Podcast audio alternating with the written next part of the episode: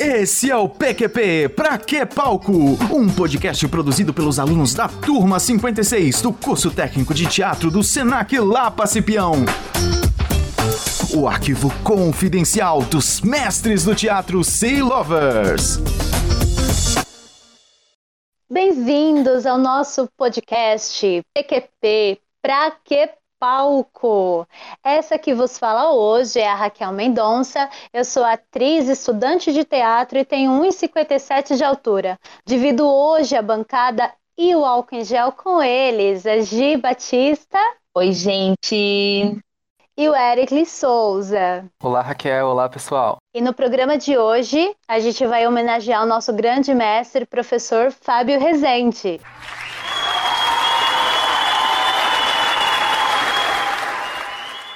Que é ator, diretor e um dos fundadores da Companhia Brava de Teatro, sendo também orientador teatral.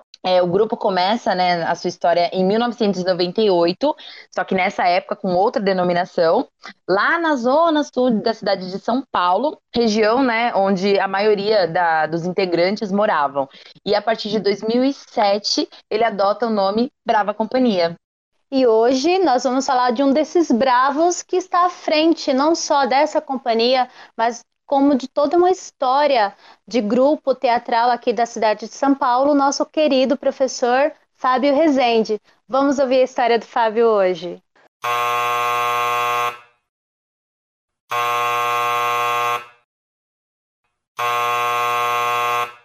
Oi, Leite. Oi, turma 56.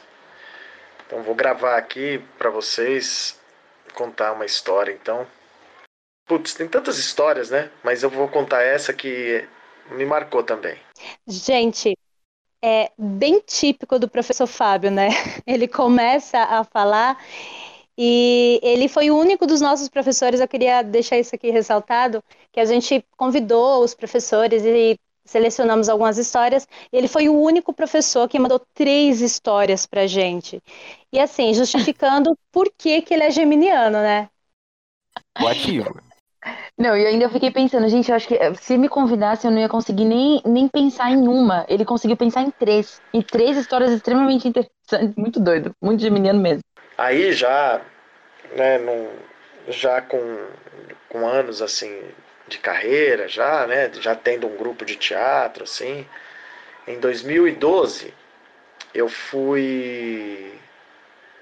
Em 2012 eu fui convidado para um evento, na verdade um seminário sobre teatro de grupo, que aconteceu lá em Porto Alegre, em Rio Grande do Sul.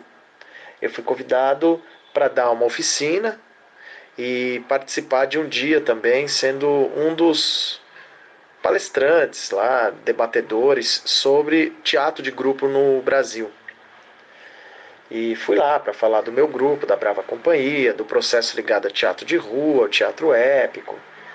Dei a oficina e no dia que eu fui fazer o debate, foi lá no Centro Cultural Mário Quintana, na Casa Mário Quintana, em Porto Alegre. E...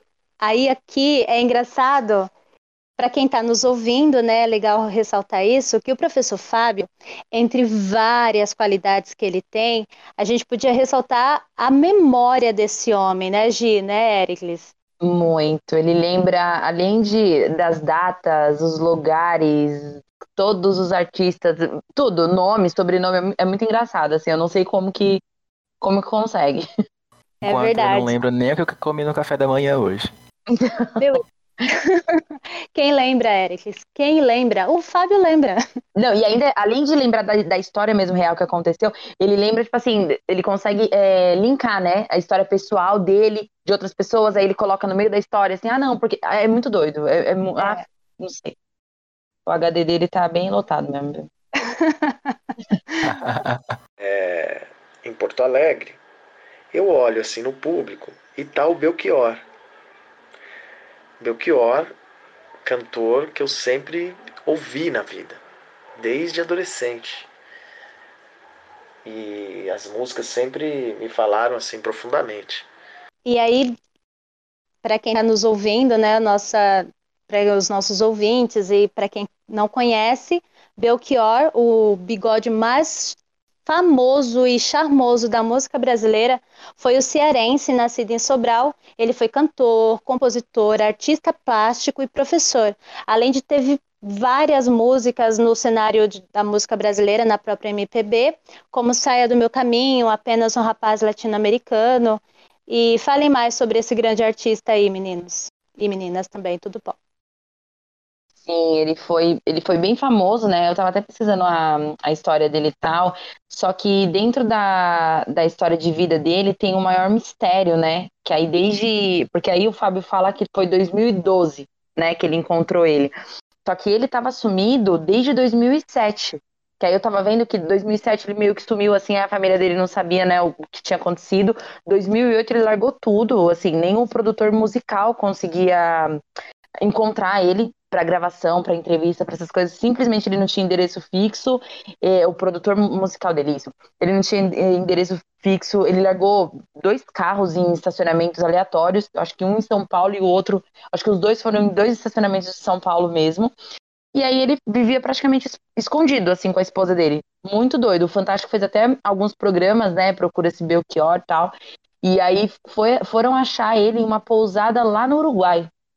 E aí ele deu uma entrevista rápida, meio que contra a vontade dele lá pra repórter do Fantástico, né?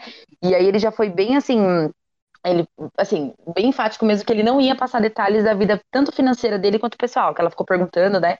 Que aí tinha vários rumores, que ele tinha várias dívidas, enfim, né? E foi isso, galera.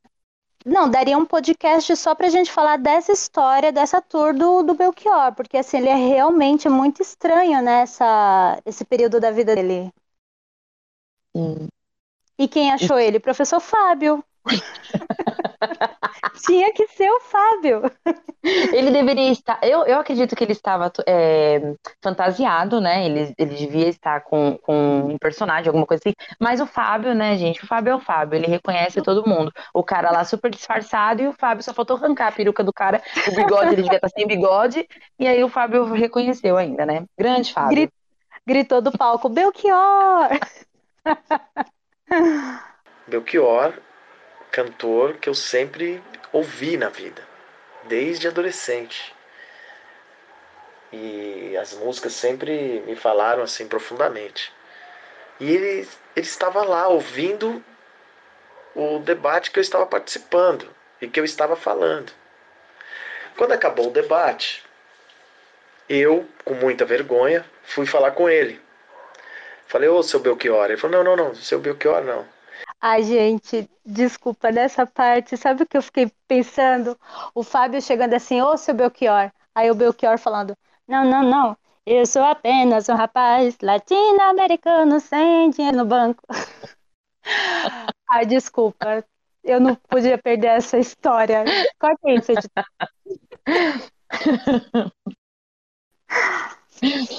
Ai, meu Deus. Falei, ô, seu Belchior. Ele falou, não, seu Belchior, não. E o Belchior, ele tava meio sumido, ele tava no Uruguai. De repente eu encontrei com ele lá, né, em Porto Alegre. Ele tava morando lá. Estava ele e a esposa dele. Que eu agora, infelizmente, esqueci o nome da esposa dele. Aí aqui, só pra desmentir exatamente o que eu tinha falado lá no começo do programa, ele esqueceu o nome da esposa dele, mas a gente pesquisou e fala aqui para vocês. O nome dela é Edna Prometeus, Fábio. Edna Prometeus. Eu falei com ele, né, com o Belchior. Falei, puxa, prazer, né, ter você aqui na... Na verdade, eu falei senhor, ele me corrigiu. Prazer, né, ter você aqui assistindo. Eu falei, não, prazer. Tal. E ele falou para mim, puxa, eu vi você falando do César Vieira, do Reinaldo Maia. São pessoas que eu conheci, né? E a gente começou a conversar ali. Então eu convidei ele, a gente ia jantar num restaurante depois, né, por esse festival que estava acontecendo, esse encontro, lá em Porto Alegre, e eu chamei o Belchior, falei, puxa, ó, queria te convidar pra gente jantar, tal, tomar um vinho, e ele aceitou. E eu passei uma noite toda, assim, conversando com ele, mais outros amigos e amigas ali de Porto Alegre, do teatro, né? Ele chegou a me mostrar algumas letras que ele estava escrevendo, e a gente conversou sobre teatro, sobre o período da ditadura, sobre o que fazer, né? Gente, para tudo. Você se imagina, você está jantando lá e do nada o cara começa a te mostrar letras inéditas de músicas dele, tipo... se fosse comigo, eu colocaria essa informação no meu LinkedIn, ó. Vi letras inéditas do Belchior. Não, e é engraçado porque, assim, ele era um... O Fábio era fã... Imagina, eu fiquei pensando, assim, sei lá, uma pessoa que eu sou muito fã, contando trabalhos que nem lançaram. É muito doido, né? Assim, sim. Não sei. Ficar pensando, eu não posso copiar, eu não posso... Eu ficaria pensando, eu não posso copiar, não posso copiar... Porque eu seria processada, mas ao mesmo tempo... Gente, é sério, eu não conseguiria nem conversar, eu não conseguiria nem formalizar uma frase, assim, eu já ia ficar, meu Deus, e disfarçadamente gravando no meu celular o que ele estaria me fazendo. Enfim, não sei o que eu faria, não sei. Colocaria lá, eu ajudei a escrever. Mentira, você só viu, mas... Enfim. Créditos eu ia colocar. Créditos finais, o meu nome, né? E aí talvez eu colocasse o nome dele assim. Eu não sei, eu acho que eu ia querer ficar com crédito todo pra mim. Mas aqui eu demais, eu imaginei a emoção do Fábio. Não, sim, com certeza. Outros amigos e amigas ali de Porto Alegre, do teatro, né?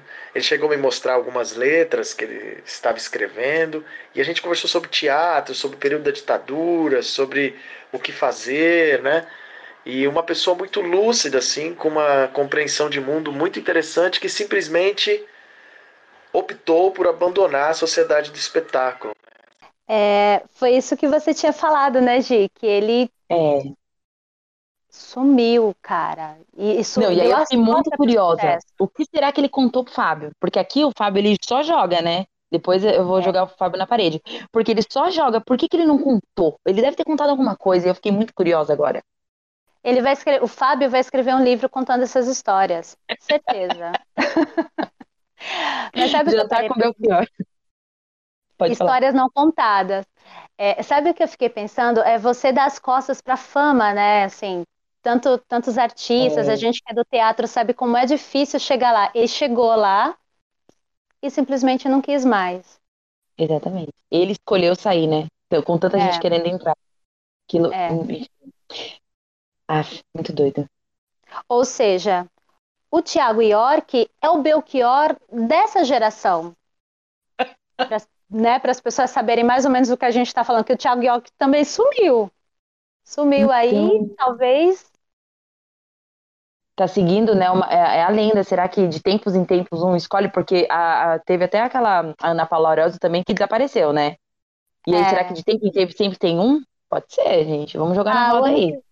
Ano que vem eu tô pensando, só que o problema é ninguém nem dá a falta e desaparecer. Enfim, vamos lá, continuando.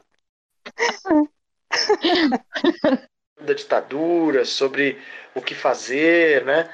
E uma pessoa muito lúcida, assim, com uma compreensão de mundo muito interessante, que simplesmente optou por abandonar a sociedade do espetáculo, né? Essa sociedade que impõe para você o sucesso, a aparição na mídia.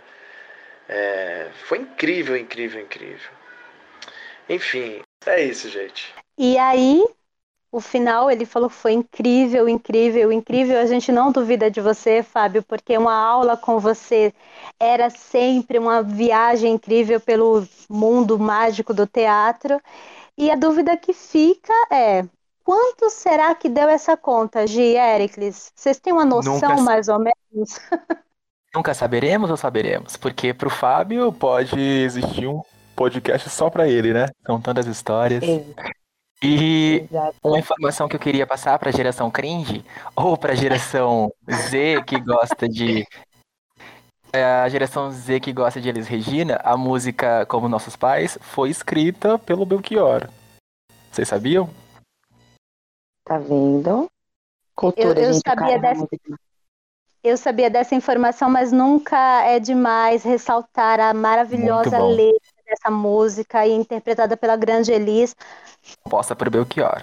Perfeita. Gente, perfeito, perfeito. E essa conta deve ter dado super cara. Com certeza sabemos que na mesa não tinha o vinho sangue de boi, não é mesmo? Por hoje é só, gente. Obrigada a todos por ouvirem. Obrigada a Ericles pela sua presença.